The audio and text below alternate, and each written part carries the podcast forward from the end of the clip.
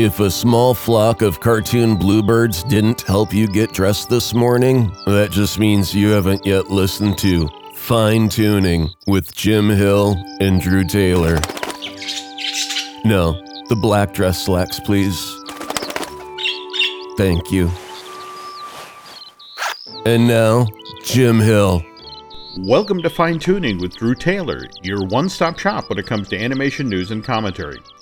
I'm Drew's co host, entertainment writer Jim Hill, and I'm Skyping into today's show from the woods of New Hampshire, where, where no lie, Drew, just before we sat down to do to record this podcast, I had to actually break out a saw and a pair of shears because a beaver got into the brook next to our house and took down a tree, which then blocked the driveway.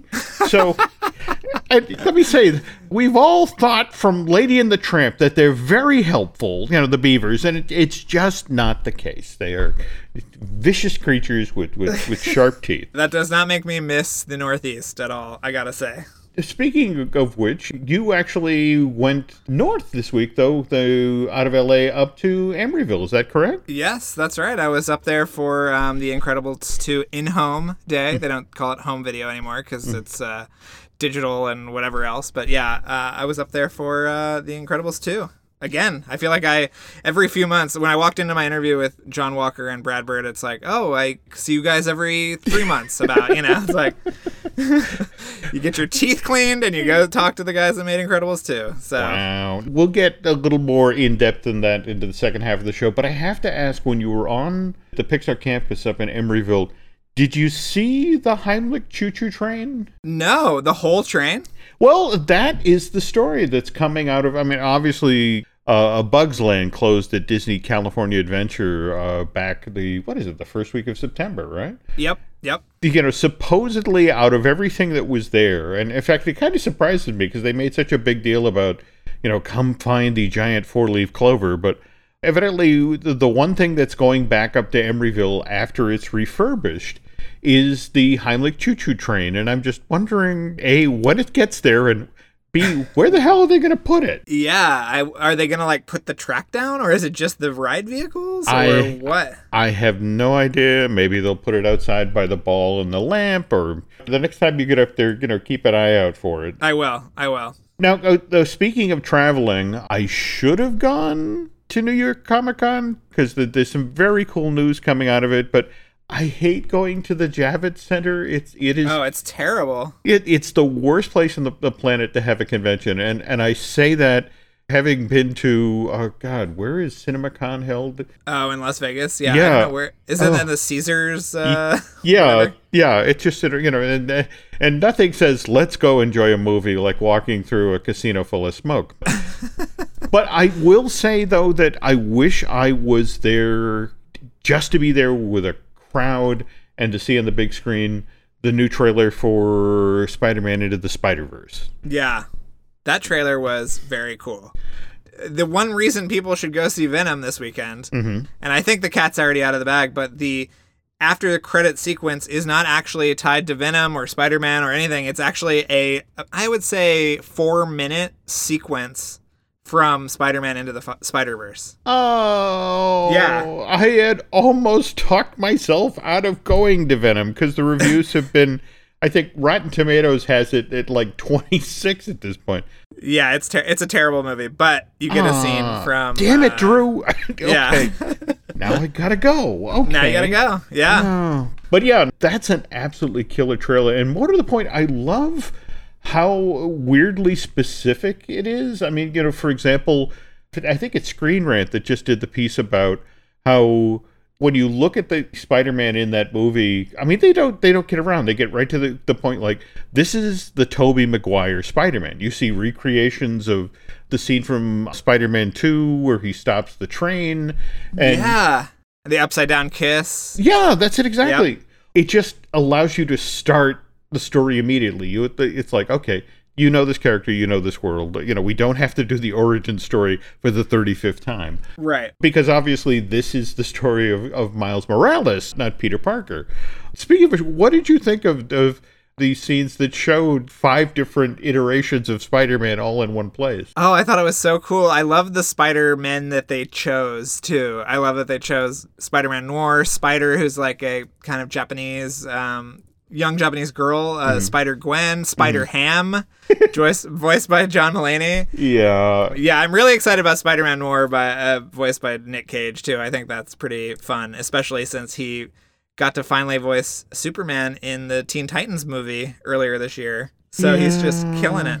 Did you ever see that documentary that about Superman Lives? Oh yeah, Jon Schnepp, Yeah. who sa- sadly passed away earlier this year. Yeah. Yeah, it was a good little documentary. No, absolutely. I mean, you know, you really get. I mean, there's some wonderful behind the scenes footage of, if in fact, Cage doing the costume test and the, and you just get a sense of this might have been a really interesting take on the material. And, uh, but again, of course, you know, the the, the studio chickened out, and we got what we got. Yeah, I mean, just think about how many toys they're gonna sell of how many different Spider-Man characters there are in that And movie. Speaking of toys, uh, because in fact, my daughter in the car today was just showing me the images of the She-Ra and Catra toys. One of the big things that's being pushed out ahead of its November 16th debut at Netflix is She-Ra and the Princess of Power, the new DreamWorks animation thing. And based on the trailer, which also just dropped today, looks like a lot of fun. But again, one of the things, again, I hate the Javits, but I still would love to have checked out this food truck that they were doing in front of it's the fandom food truck. Oh, what what was it? Well, this time around they had the She-Ra confection of protection, which basically was a rainbow colored smoothies with jelly beans and, and candy on top of it, but with a sword shaped cookie sticking out of it.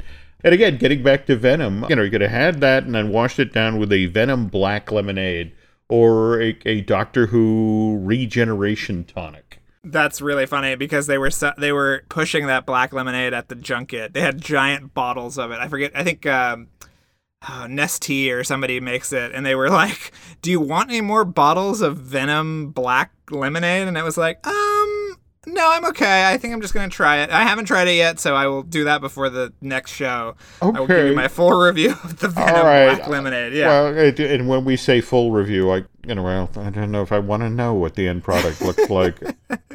Moving on. Let's see what, what also is being. Oh, oh. We talked uh, last show about Hilda. They're they're also doing a kind of a fun push at the uh, New York Comic Con for Hilda. In fact, if you go by the Flying Eye booth, you can have your picture taken with a six foot tall woof. It's that weird dog shaped thing that you see oh, flying I through the cool. I love cloud. that. Yeah. And speaking of oversized props, if you feel the need to climb inside one of the racers from Star Wars Resistance, but yeah, you can go by booth 436. And Have you seen Star Wars Resistance yet, or no? I am supposed to get my hands on it later today, but I've, I've been watching the clips and the trailers out there and I like the anime style. I, th- I think it's it's kind of an interesting departure from what they did with Rebels, which was very, very inspired by Ralph McQuarrie's uh, early concept work for Yeah. the Star Wars films. But a change is a healthy thing, you know, to, to, to change up the look.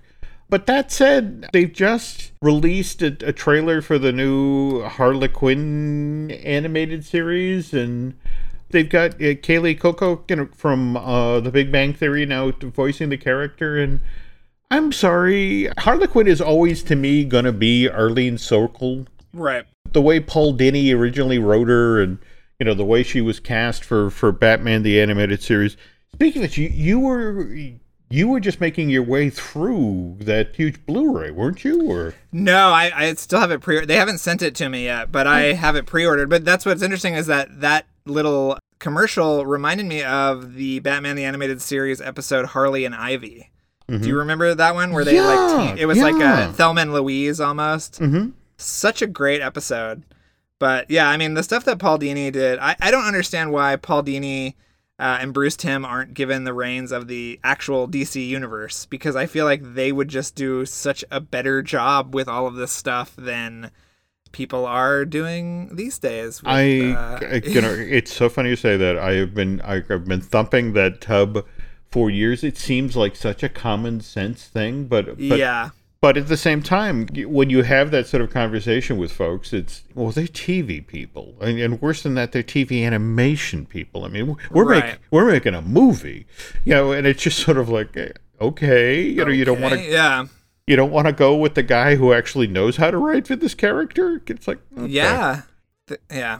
It's never made any sense to me, but given that you you brought up the pairing of Harley and Poison Ivy and what fun that was, and brings us to other women you shouldn't mess with, and that's the the ladies who worked in Disney's ink and paint department. And I've been following for a while now the projects that are going to be coming out by way of Disney Play, the subscription streaming service. And just this past week, a deadline broke that they're going to do a documentary series that sort of uses Mindy Johnson's uh, that great book she did last year, Ink and Paint: The Women of Di- Walt Disney's Animation.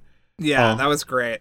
But they're using that as a jumping off point for a series of documentaries. Uh, That's just kind of thrilling to hear because the ink and paint department basically went away mid 90s, right? Yeah, I think Rescuers Down Under was the first Caps, completely Caps movie, correct?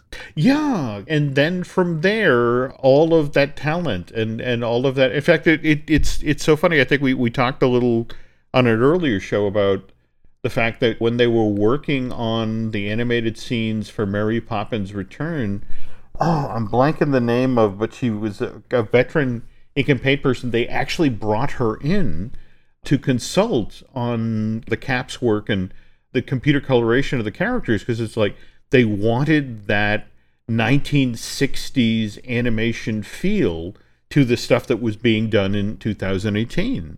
She came in and consulted him on the line work and the coloration and Well, I mean, looking at that animation and which we exclusively revealed was a combination of Pixar and uh, Walt Disney Animation Studios last time. Yep. It looks so real and great and true to the the animation style of original Mary Poppins. So, And speaking of things that we sort of let the cat out of the bag about early on, I mean, you and I on an earlier show had talked about the the Lilo and Stitch live action reboot that was was in the development pipeline and Disney finally confirmed what we were talking about. I guess Dan Lin and Jonathan Eirich of Rideback are, are producing it. They're the, the same guys who who did the uh, Aladdin with Will Smith that's coming out in May of next year for Disney right. and I guess Mike Van Waes is writing the screenplay, so it's still relatively early on. In fact, folks I've spoken with the studio, nobody yet wants to talk about whether or not this is going out theatrically or this is Disney Play,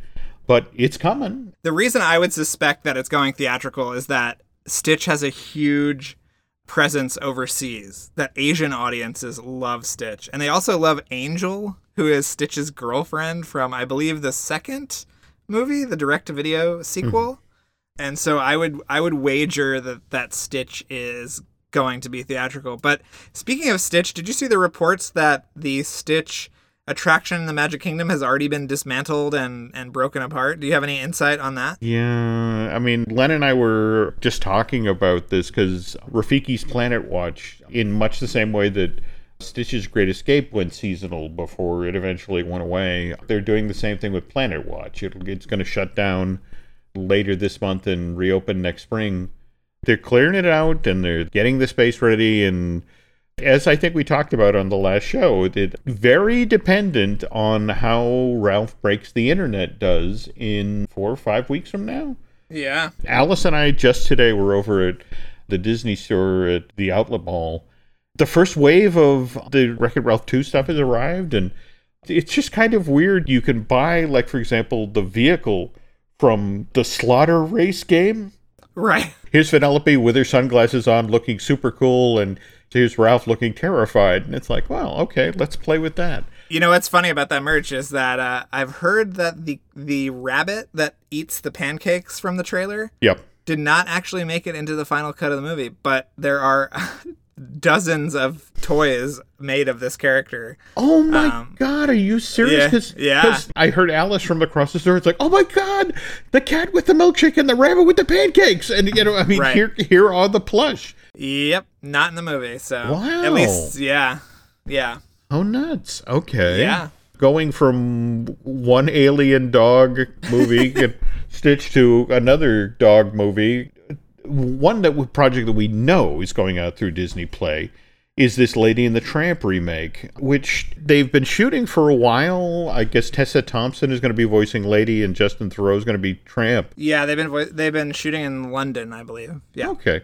But what you know, what I find kind of intriguing when you look at this is that you know they're constantly looking now to sort of balance the scales. You know, make sure that they're, for example, especially in our our Me Too age, more female roles. So, did you see where there's no jock in this movie? It's Jackie. No, I had no idea. Yeah, Uh, I- Scottish know- Terrier. Yes, as you know, Ashley Jensen is going to be voicing that. The other one, I think, just today, Arturo Castro uh, has been added to the cast. He's going to be working at Tony's, so Bellanona makes it into this movie. So Charlie Bean of the Lego Ninjago movies directing. Not my favorite Lego movie of the bunch. Yeah, but it still had some fun stuff. Yeah. Does the world really need a Lady in the Tramp? I mean, it's a all right. It's dogs. They're cute. People like to go to movies with dogs. Didn't I just hear that they're doing a sequel to A Dog's Life, the the thing that Josh Gad did all the voice work for? Yes, I believe it's coming out next year. That was the movie where what they uh, uh, spoiler alert, folks. They killed the dog like five times over the course of the movie, and he kept getting reincarnated. Yeah. Well, wasn't that also the movie that had the like allegations of animal Oh. abuse on set too? Y- So, yeah, they had that, Yeah. that that footage of the dog being thrown in the water for the drowning sequence, and it's just Yeah. All I could think of is like, wow, that's Old Yeller again and again and again. Have you cried enough? Oh, wait a minute, we're gonna kill the dog again. Uh, anyway, I guess I have to wait to judge whether or not you know we need this remake, this, this sequel. But again, I remember I was the one who also complained about Incredibles 2 and how that was kind of an unnecessary sequel. And and now what? It's the top grossing Pixar movie ever. Is that correct? Ever, Jim. Ever. All right. So what the hell do I know? Well, I'll tell you what I don't know. I don't know what Drew learned when he was up at the, the Emeryville campus, uh, you know, talking with, with the filmmakers and the creatives, you know, just earlier this week. So tell you what, we're going to jump off here, folks, do a quick break. And when we get back, Drew will share what he learned from, from all the folks who worked on Incredibles 2. Kaley Cuoco for Priceline. Ready to go to your happy place for a happy price? Well, why didn't you say so? Just download the Priceline app right now and save up to 60% on hotels. So, whether it's Cousin Kevin's Kazoo concert in Kansas City, go Kevin, or Becky's Bachelorette Bash in Bermuda, you never have to miss a trip ever again. So, download the Priceline app today. Your savings are waiting. Go to your happy place for a happy price. Go to your happy price, Priceline.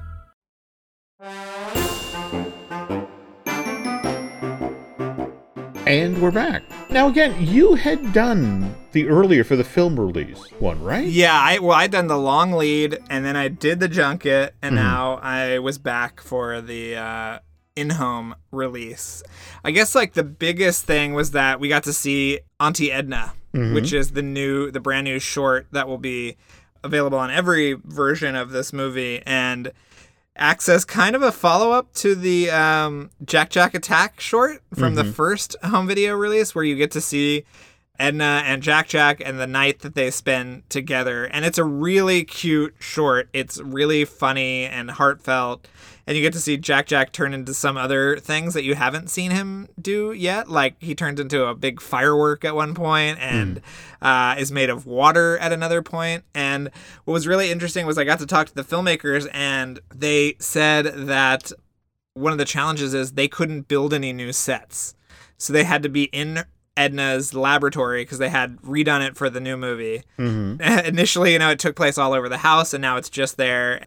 They started production earlier this year and it's already finished, which is pretty amazing. Holy cow. Yeah, I guess it was an idea they always wanted to do and they finally got the go ahead for the mm-hmm. short. So that was that was a lot of fun seeing seeing that and I mean, I don't have a Blu-ray copy yet, but I'm very excited to watch it again when I do. And this having been, in some cases, your third conversation with the same set of filmmakers, Yeah.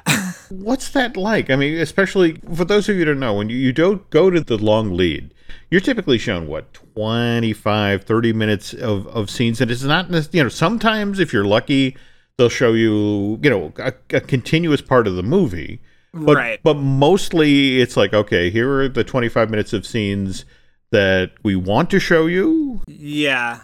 then comes the actual junket and usually in that situation you get to see the whole film and then talk with all of these folks who at the long lead they had to be reticent because you know you, they, they can't reveal the plot twist and now third time up at bat here Well, I like the I like this period the most because they are less cagey about what they can or cannot talk about. They can mm-hmm. talk about the experience of releasing the movie, which is obviously very interesting in this case now that it is the most profitable animated film of all time. mm-hmm. And I feel like they're just a little bit more honest and open, and nothing they say can really come back at them about, you know, and impact the financials of the movie. And so it was interesting. You know, I asked about, um, there was a lot of pre production artwork and a lot of stuff made about how Edna was going to have a fashion show and that there were going to be supermodels that were dressed like superheroes. And so I asked about that, and it was, you know, you've talked to Brad before. You know, he's the most honest, uh, kind of open person in the world, and he talked about how too much was made about that, and it was just a little idea that was never funny enough to make it into the movie. But he also said, you know, that they made this movie so quickly and they came in under budget. And so he said, you know, I don't really look at reviews, but I read one about, you know, how the plot didn't quite line up, you know, totally intricately. And, and he's, he's, you know, yelling, not at me, but, you know, at, you know, he gets very animated. You've, he you've does talked Brad. he Yeah. does yes And yes, he's like, he's like, do you know what it took to get this movie done? Like, you know, the plot not being perfect is the least of our worries. And so I think that he just felt relieved that it's done and Mm-hmm. it got out. And I asked him, you know, do you feel any like momentum to just do a third one real quick and get it out of the way? And he said, absolutely not. Mm. He also told me, and this will be, uh, I issue a challenge to our listeners out there. He told me that his next project will be a project that had an older project of his that mixed computer animation and live action that was at a different studio but is now currently coming back to to Disney and Pixar. Would not tell me what it is. It's not it's not Ray Gunn. Mhm. So I want to know what this was. I'm sure it was announced or referenced or something at some point. So I want to figure out what it is. So Jim and and and everybody else, figure this out. Hmm.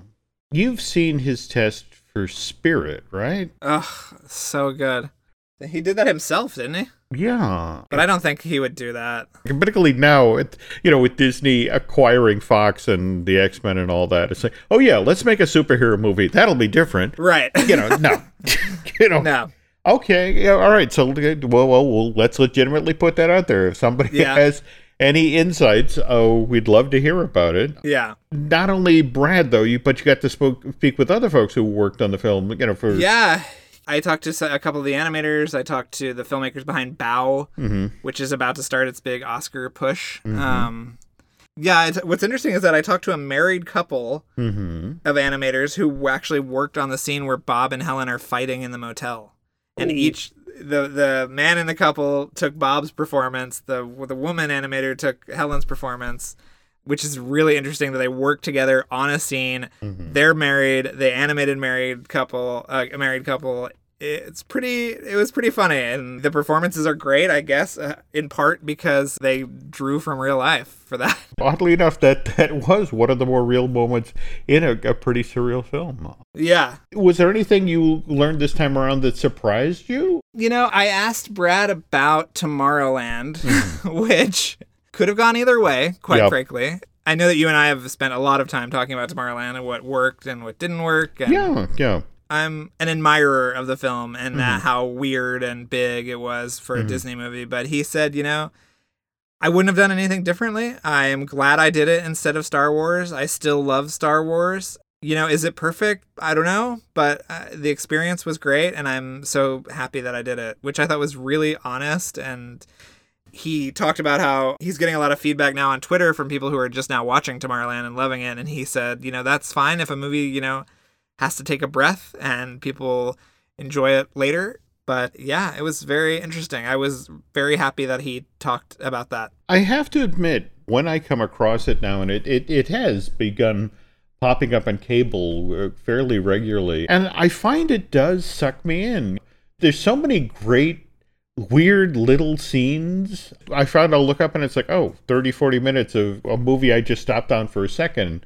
I always usually hang in there for the Eiffel Tower becoming a spaceship because of course. I mean Yeah. of, of course it's a you know, it's a gantry for a spaceship. I mean I just I I love it's hiding in plain sight. So great. Having done that, you're back in town. Do you and Katie have anything planned for the weekend? Which, of course, is Columbus Day. You guys up to anything? Or? Uh, well, we're going to Mickey's Halloween party tonight at uh, or tomorrow night at Disneyland, which I've never done before, so I'm very excited. really? Yeah. Wow. Uh, okay. You will enjoy. Though interesting that you, you bring up Mickey because I thought in honor of Columbus Day we could talk about a, a project that Disney almost made, The Voyage of Christopher Columbus starring Mickey Mouse. Oh wow. You've heard about this project, right? I actually never had, but it's interesting because you, you will say when this is, you know, being developed. And hmm. there was really Christopher Columbus fever in the early 90s, right? But largely coming off of the fact that 1992 was the 500th anniversary of Christopher Columbus, and let's be honest here, he didn't discover America. He he, he discovered San Salvador, and even then, it was one of the other guys in the boat. Hey, look over there! And it's like, Yeah. "Oh, okay, move the Pinto over there. Let's do this. Right. But there were so many there were so many movies and stuff though. Oh, There was yeah. Christopher Columbus, uh, what was it? Voyage to a New World or whatever and then 149 or 1492 Voyage for a New World. 1492 Conquest of Paradise. Mm-hmm. And then at the same time Christopher Columbus The Discovery. Well, the one that always cracked me up was was the Salkind, the, one that the Salkind. Yeah, that made? was the Discovery one. Yeah, Mario Puzo co-wrote the screenplay. Yeah, well, the amazing thing is for for a time while they were making Superboy at Disney Studios, uh, Disney MGM, they were talking about you know, and well, you know, we, we have this Christopher Columbus movie which we'd love to make here in Florida, and Disney you know kept sort of looking at it, and it's like, I don't know. So when Superboy moved over to Universal, uh, the Salkinds did the same thing. It's like, hey, you know, we- we'd love to shoot it here in Florida, and the same thing. Like, eh, I don't know. right. But speaking of, of the Florida connection, in order to understand why Disney would have wanted to cash in on the 500th anniversary of Discovery of America, but also the idea was that Mickey's The Prince and the Pauper, the 25 minute long featurette, it's actually a great little featurette. It's a lot of fun, but it, it was also supposed to be the first of a series. Oh, I didn't know that. Yeah, in fact, I remember being at the Magic of Disney Animation, the the, the walkthrough exhibit at Disney MGM, and one afternoon, you know how you could you could look into the fishbowl, the you know the work area, Yeah, of course. and in one of the workrooms, they had put pinned up the storyboards for the scene for the second of the series, and that was Mickey's Arabian Adventure. And it was one of these things where it's like, know, wait a minute, you're making Mickey's Arabian Adventure. Have you looked down the hall at the Aladdin project? Because we're kind of doing the same thing here. That's what ultimately killed Mickey's Arabian Adventure was that, especially on the heels of the success of Beauty and the Beast, it's like, oh yeah, we we want to do that now. We want another musical, and we don't necessarily want Mickey's Arabian Adventure crowding that out. So that one got pulled, but number three was supposed to be this story of Christopher Columbus. And the irony is, as they're working on this, I want to say Mike Gabriel is doing the sort of gong show things where they, they pitch, Yeah. You know, look for ideas for upcoming features. And Mike came in one day and pitched the idea of doing Pocahontas, only with the idea of doing. In fact, I, I think I shared this piece of concept art with you at one point. Yes, I yeah, I was working on when I was at Disney. I was did a story I think about this version of Pocahontas that he and Eric Goldberg had talked about. But Yeah. yeah, the you're talking about the image of basically Tiger Lily Yeah. from Pe- from Peter Pan that just says Walt Disney's Pocahontas on the top, and that was what got it the green light, right? That's it exactly. But I don't know if you've seen the, the, the Adam Ruins Everything series or the Adam Ruins History animated series, but they do a wonderful piece on Disney's Pocahontas and how how much of that story that they got wrong and how what a terrible person John was. But it turns out that Disney, at least in the original pitch, got Pocahontas's age right. She was only like an eight or a nine year old girl when she met John Smith initially. Not creepy at all, Jim. Not, creepy at all. Not creepy at all. But but again, the original pitch was that they were going to age down John Smith so he was going to be a cabin boy on the ship that had come over and founded the Virginia Company. The idea was these two young kids were going to teach the adults how to, to behave, how to be, you know, peace between the, the indigenous people and, you know, the, the early English settlers. And however, once Beauty and the Beast came out in November of 91 it was this monstrous hit, you know, Katzenberg suddenly wanted a musical for adults. And so they, they aged up Pocahontas, and Glen Keane made her the most striking creature on the planet. He made it really boring. They all made it boring. It's well, boring movie. again, at some point you're going to have to share some of those stories with, with from Eric and Mike. But anyway, c- uh, come on full circle here. Just about the same time that Mickey's Christopher Columbus is moving forward, you know, Disney is beginning the initial work on off of the Gong Show presentation of Pocahontas, and and so they they start doing their research and they drill down into the story of the indigenous people, and and then they start to get to the part about how so many members of Columbus's crew behaved badly and how many people who lived in, in the Caribbean at that time were killed. And it just sort of like yeah this really sounds like a Mickey Mouse short. Um you know that featurette after a good I want to say 5 or 6 months of work and boarding and all that gets put aside because again you know this isn't an appropriate vehicle for Mickey. But they set this aside and then they're like well let's explore doing something different with Mickey maybe we'll go back to the shorts and and maybe we'll do something fun which is how we end up with 1995's Runaway Brain. Ugh. I love I love Runaway Brain. And Chris Bailey did such amazing work with that. Yes, you can find a certain amount of merch out there that's tied to to Runaway Brain, but the studio really nowadays pretends that that film was never made. Oh yeah, yeah. When I was at Disney, that was on our sort of list of things that we could not talk about, we could not discuss, we could not reference. Runaway Brain ever. I have a Runaway Brain Mickey pin that I don't even know when I got it, but I'm so glad I did because God knows they do not make it anymore. And I think it's so funny, you know. We've talked a little bit about Mickey's 90th anniversary, um, Yes. but h- how completely Runaway Brain has has been wiped from the history books. Did you see that the Blu-ray that's coming out that ha- does not have it on there? Uh, it's really interesting. I was just standing in Target the other morning holding the 90th Mickey collection series of, of action figures. And and again, you, you've got a Golden Mickey, you've got a Steamboat Mickey, you've got a Sorcerer's Apprentice Mickey. And again, it's like, Yeah. Where, where's my runaway brain Mickey? And it's Yeah. like, oh, pal, you know, if you didn't get it back in the day, you are never getting it. Right. You want the Mickey that almost raped Minnie. Basically, it's the. I think that's the main issue that's keeping uh, that away. But yeah, Wow. Wow. At some point, you're going to have to tell me what else was on that list. That, that, that, that- in fact, uh, tell you what, in, folks. bi- if- in big in big bold words, it said Jim Hill. Do not talk to Jim Hill. Yeah. In fact, folks, if you come out for our event in November, the, the one that the very nice folks at Storybook Destinations are setting up November 9th through the 12th, is that? Yep.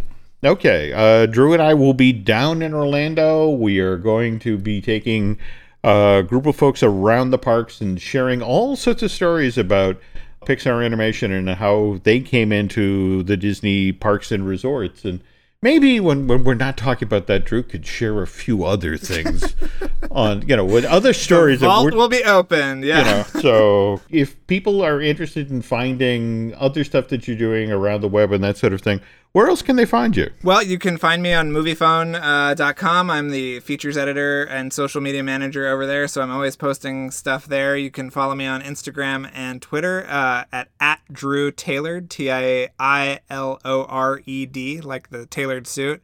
And if you really like listening to me, you can listen to my Mission Impossible podcast, Light the Fuse, which I host with Charles Hood. That's all about the Mission Impossible franchise. oh very cool Yeah.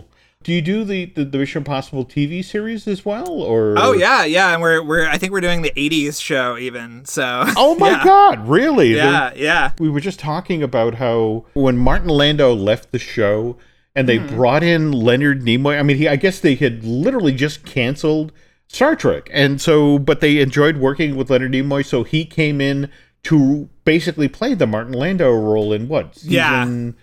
Three through five, something like that, or Yeah, we haven't gotten there yet, but yeah, if you haven't seen it, Martin Landau basically plays a kind of magician sleight of hand guy and he's the he's kind of that element and he has a really great relationship with Barbara Bain who plays Cinnamon and they have a really great flirtatious relationship um, in the show. So yeah.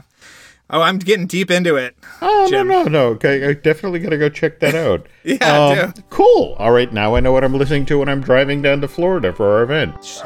And Nova's calling me. Yeah, Nova the Wonder Dog is telling us it's time to end the show, folks. So, all right. Well, well uh, on behalf of Drew and Nova, thanks for listening tonight, and we'll be back with another fine tuning very soon. Okay, take care. Be sure to tune in again for another fine episode of Fine Tuning with Jim Hill and Drew Taylor.